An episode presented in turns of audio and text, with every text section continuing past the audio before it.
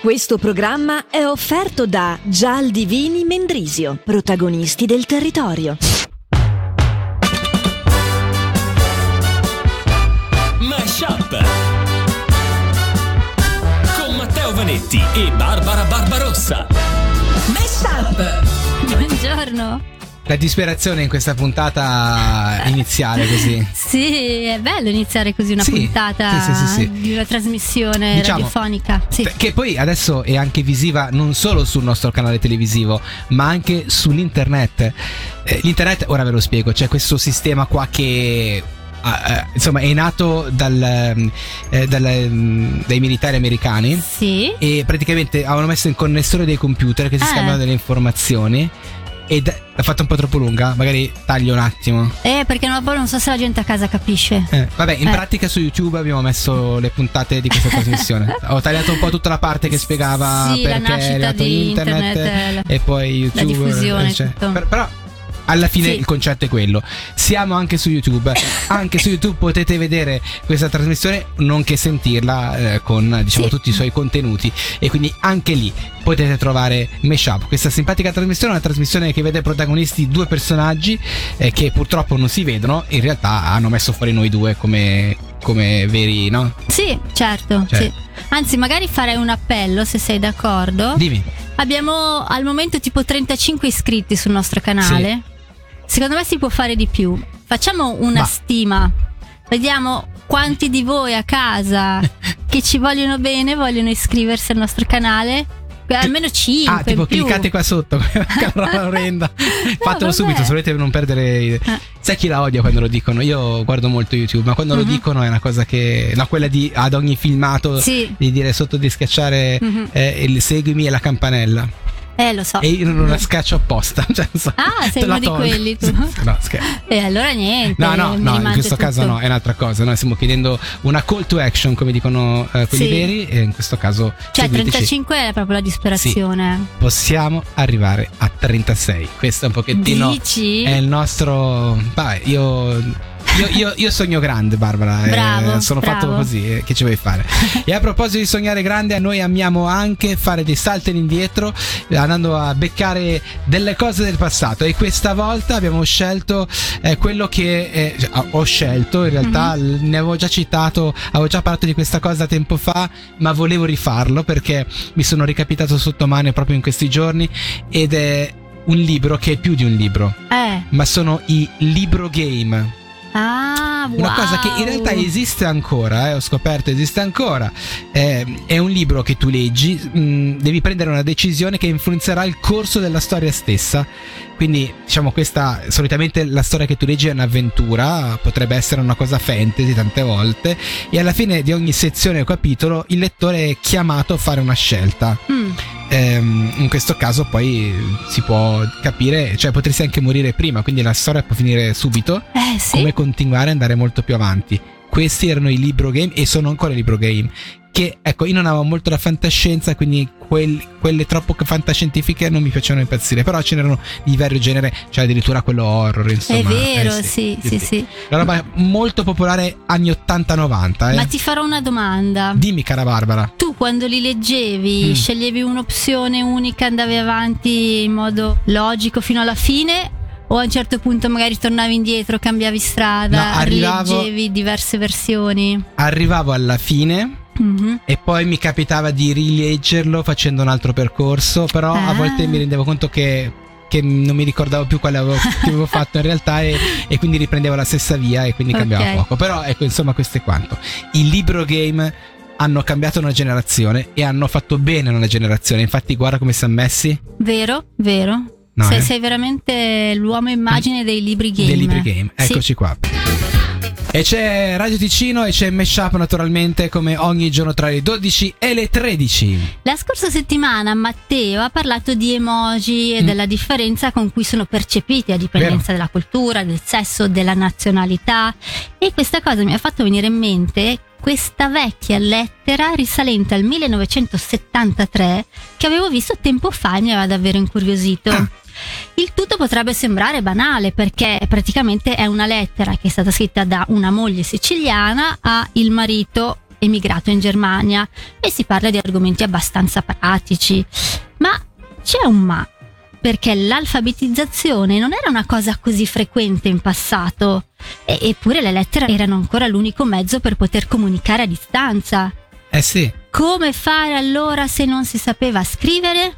un messaggio su WhatsApp? Eh, No. Beh, o ci si affidava a qualcuno che scrivesse al posto tuo, o per farla ancora più semplice si facevano dei disegnini. Ma dai, E così questa lettera non contiene nemmeno una parola, perché chi segue sul channel può anche vedere l'esempio di questa lettera. È una lettera completamente disegnata. ah, E pensate che alcuni studiosi si sono chinati sulla faccenda e hanno ipotizzato quale fosse il senso di questi disegni. E così la lettera, che inizia con un cuore trafitto e il disegno di una donna e tre bambini, il tutto molto stilizzato, sì. eh, dovrebbe voler dire: Amore mio, il mio cuore soffre per la tua lontananza e ti aspetto a braccia aperte insieme ai tuoi tre figli. Ah, non vuol dire che ha trovato un altro eh, con No. due, due bambini, no? No. Poi c'è il disegno di una busta e di nuovo una donna che sembra portare le mani agli occhi, il che vorrebbe dire la mia ultima lettera non ha ricevuto risposta e di questo ne soffro. E poi ci sono anche aggiornamenti sui loro averi, cioè si vede tipo un campo arato più sotto con la cifra 150.000 lire per aggiornare il marito su quanto ha pagato i braccianti Ah, che, sì. che hanno curato i loro terreni. E via così, con dei semplici disegni, la donna riesce a aggiornare il marito sulla loro condizione, su come stanno i figli, come sta la madre, come sta andando la politica in paese e su quanto senta la sua mancanza. Eh sì. Certo, un modo di comunicare del genere richiedeva parecchia complicità tra chi scriveva Certo. e chi leggeva. Ma proprio per questo oserei dire che era più efficace della crittografia che usiamo nei nostri giorni per garantirci un po' di privacy. vero. Mesh Up su Radio Ticino. Questo è un momento di grandi certezze. Come una copertina di Linus, Matteo Vanetti ogni giorno ci regala una buona dose di fattoni. Grazie Barbara, siamo pronti a partire con i fattoni di quest'oggi, cari ascoltatori eh, di Radio Ticino, di Radio Ticino Channel e del YouTube. YouTube che è questo sito... No, vabbè, vado... Magari si dai, inizia, Basta che non roba. stiamo più nella pelle. Certo. Sì. A Somerville, South Carolina, è stato preparato un tè freddo da record di 9554 litri. Wow. Tè freddo comunque non male da fare. insomma. Sì. Lo studente Vaios Pagnagotu ha progettato una mini auto che può essere ripiegata in una valigia, pesa 20 kg e raggiunge i 56 km all'ora. Mm. Monopattino? Cioè, nel senso, Vabbè, Comunque, ci sono in vabbè. giro macchine che vanno meno, eh. Mm. per il tuo cervello non ha importanza quale- in quale ordine sono le lettere di una parola. Puoi leggere qualsiasi testo con le lettere scombinate, basta che la prima e l'ultima lettera di una parola rimangano nel posto giusto.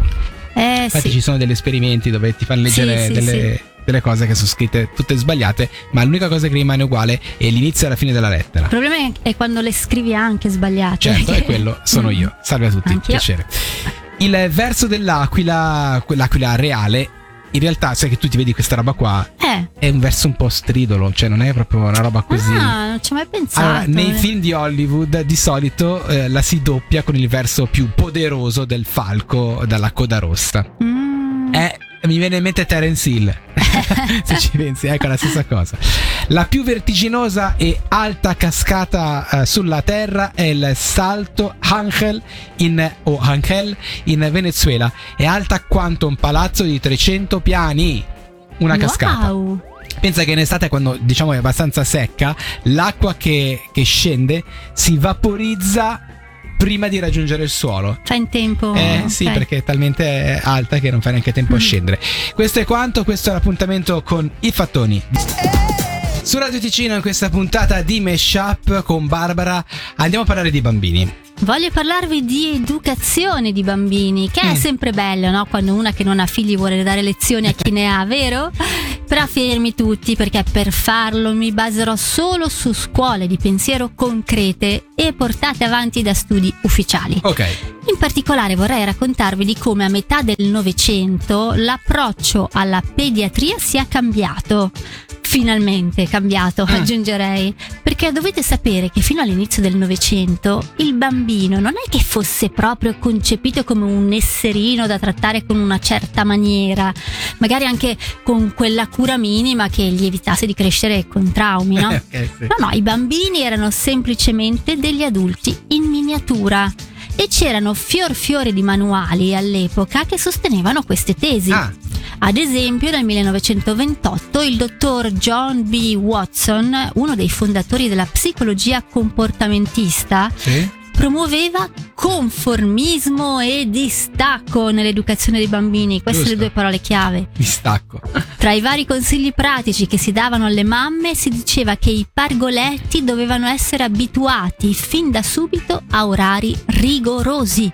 Quindi, ad esempio, i pasti dovevano avvenire sempre alla stessa ora, non sgarrando neanche di un minuto, anche se il piccolo aveva fame, per Ah, dire. ok. Mm. I bambini poi si dovevano lasciar piangere per farli addormentare e bisognava evitare troppo amore e attenzione. Per citare direttamente uno dei suoi testi, il dottor Watson diceva Mai, mai, mai abbracciarli e baciarli, mai lasciarli seduti in grembo. Eh, addirittura. Se proprio dovete, baciateli una volta sulla fronte quando vi danno la buonanotte. Sì, ma una Mhm. volta, non di più. Se proprio dovete Eh sì. E stringete loro la mano al mattino, cioè questa è bellissima. Il bamb- il bambino si alza e buongiorno, eh, egregio, Figlio. figlio, hai dormito bene? Quindi insomma tutto quello che istintivamente le neomamme sentivano di voler fare era considerato sbagliato e questo ovviamente, oltre a far crescere bambini che avrebbero arricchito le tasche degli psicanalisti, risultava anche molto frustrante per le donne. Ed è. Ma poi finalmente nel 1946 arriva il dottor Spock a rivoluzionare le cose. Un nome che oggi ci fa pensare solo alla presa dietro al collo per annientare il nemico, ma che in realtà non dovrebbe rimandare solo a Star Trek, perché il dottor Spock, quello vero, ha probabilmente contribuito al fatto che la nostra infanzia non sia stata così arida e priva di attenzioni come avrebbe potuto essere qualche anno prima. Il suo libro Common Sense Book of Baby and Child Care è stato letteralmente rivoluzionario ed è anche stato uno dei libri più venduti di tutti i tempi, con un fatturato complessivo di 50 milioni di euro. Il libro iniziava con la frase Abbi fiducia in te stesso, Mm. Sai più di quanto credi di sapere Mm. che già stravolgeva tutto quello che Sì. si insegnava prima, perché fino a quel momento l'istinto materno doveva essere zittito e bisognava unicamente seguire le indicazioni dei pediatri, che magari di figli non ne avevano Infatti. neanche. E altra cosa rivoluzionaria, nel libro si inizia a parlare di genitorialità e non di maternità. Quindi insomma si dà questo scoop incredibile che per farla semplice dice qualcosa tipo i figli vanno cresciuti in due, Ma va? non è compito esclusivo della madre occuparsene. E così, grazie al dottor Spock, i bambini hanno finalmente iniziato a essere considerati esseri bisognosi di attenzione, affetto e cure. Però a volte mi dicono, cioè, non tutti, però certi animali ci arrivano da soli a capire che i piccoli hanno bisogno di cure speciali, giusto? È possibile che invece a noi è servito un manuale per capirlo? Dottor Spock, grazie. Mesh Up su Radio Ticino. Cari ascoltatori di Radio Ticino, magari è un po' presto per pensare alle vacanze, però si sa che è sempre meglio lavorare d'anticipo Brava. e proprio per questo Matteo Vanetti ha un bellissimo consiglio per noi. Brava, brava, brava Barbara. Sì. Andiamo a parlare di un soggiorno unico nel suo genere in un hotel nel nord di Londra della catena Currens Diner, un albergo che si autodefinisce come il peggiore del mondo.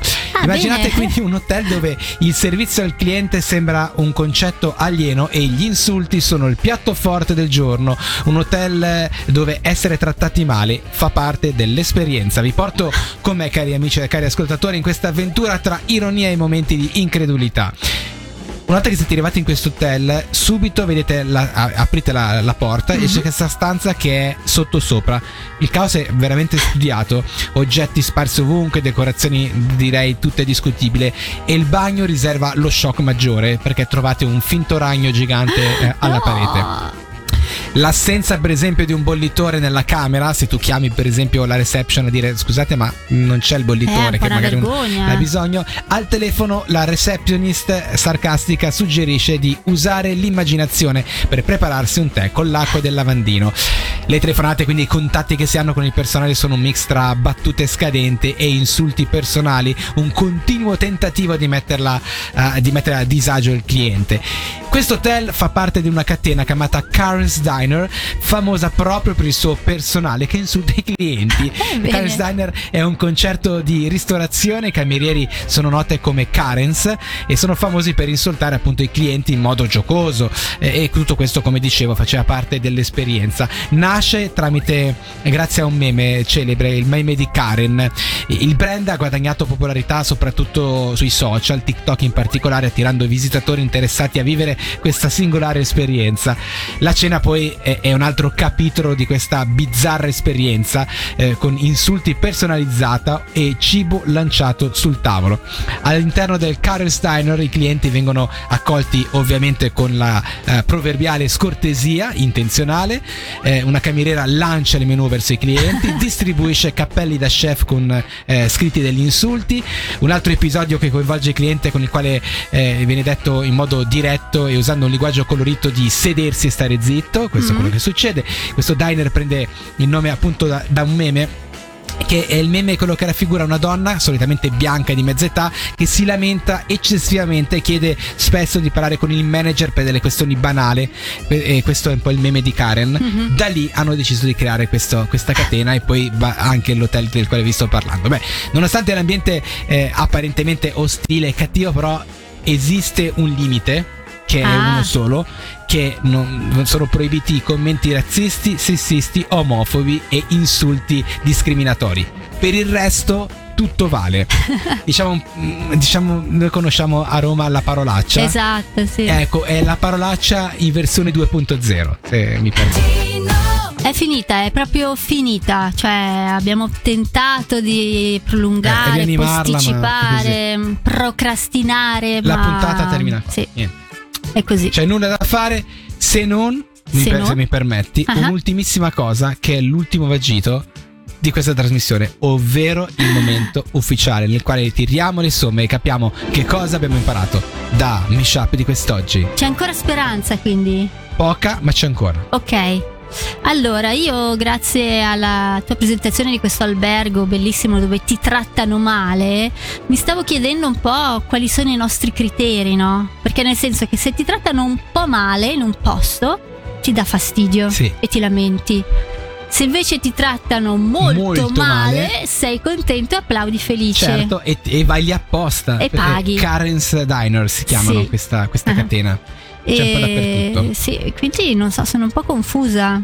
Non lo so. Che cos'è che cerchiamo veramente? No- non lo so, a Da volte... dove veniamo? Dove andiamo? Qual è il nostro scopo nella Guarda, vita? ti dirò, diciamo che, il- che noi esseri umani siamo già strambi e strani. È un po' Questo sì. lo posso veramente dire. Tanto bello è invece la lettera che ci hai mostrato prima, una lettera eh, appunto scritta da una donna probabilmente che non era in grado di, di scrivere, Mhm. quindi eh, una lettera disegnata con quelli che potevano essere degli emoji antelitteram. Eh sì. E posso dire che è molto molto bella e per vedere questa lettera, oltre a cercarla, potete rivedere la puntata su YouTube di questa trasmissione. Scusa, oggi sto facendo pubblicità al Eh, fatto che siamo sì. su, su lì, però ecco c'è la possibilità di rivedere anche la lettera, visto che l'abbiamo mostrata. Noi vi ringraziamo naturalmente e vi diamo appuntamento ufficialmente a domani per una nuova puntata di Meshup. E allora noi andiamo adesso, però voi restate perché il pomeriggio di Radio Ticino è ancora ricco di cose belle. Assolutamente. A domani, ciao. Ciao ciao! Mesh Up su Radio Ticino. Questo programma è offerto da Gial Divini Mendrisio, protagonisti del terreno.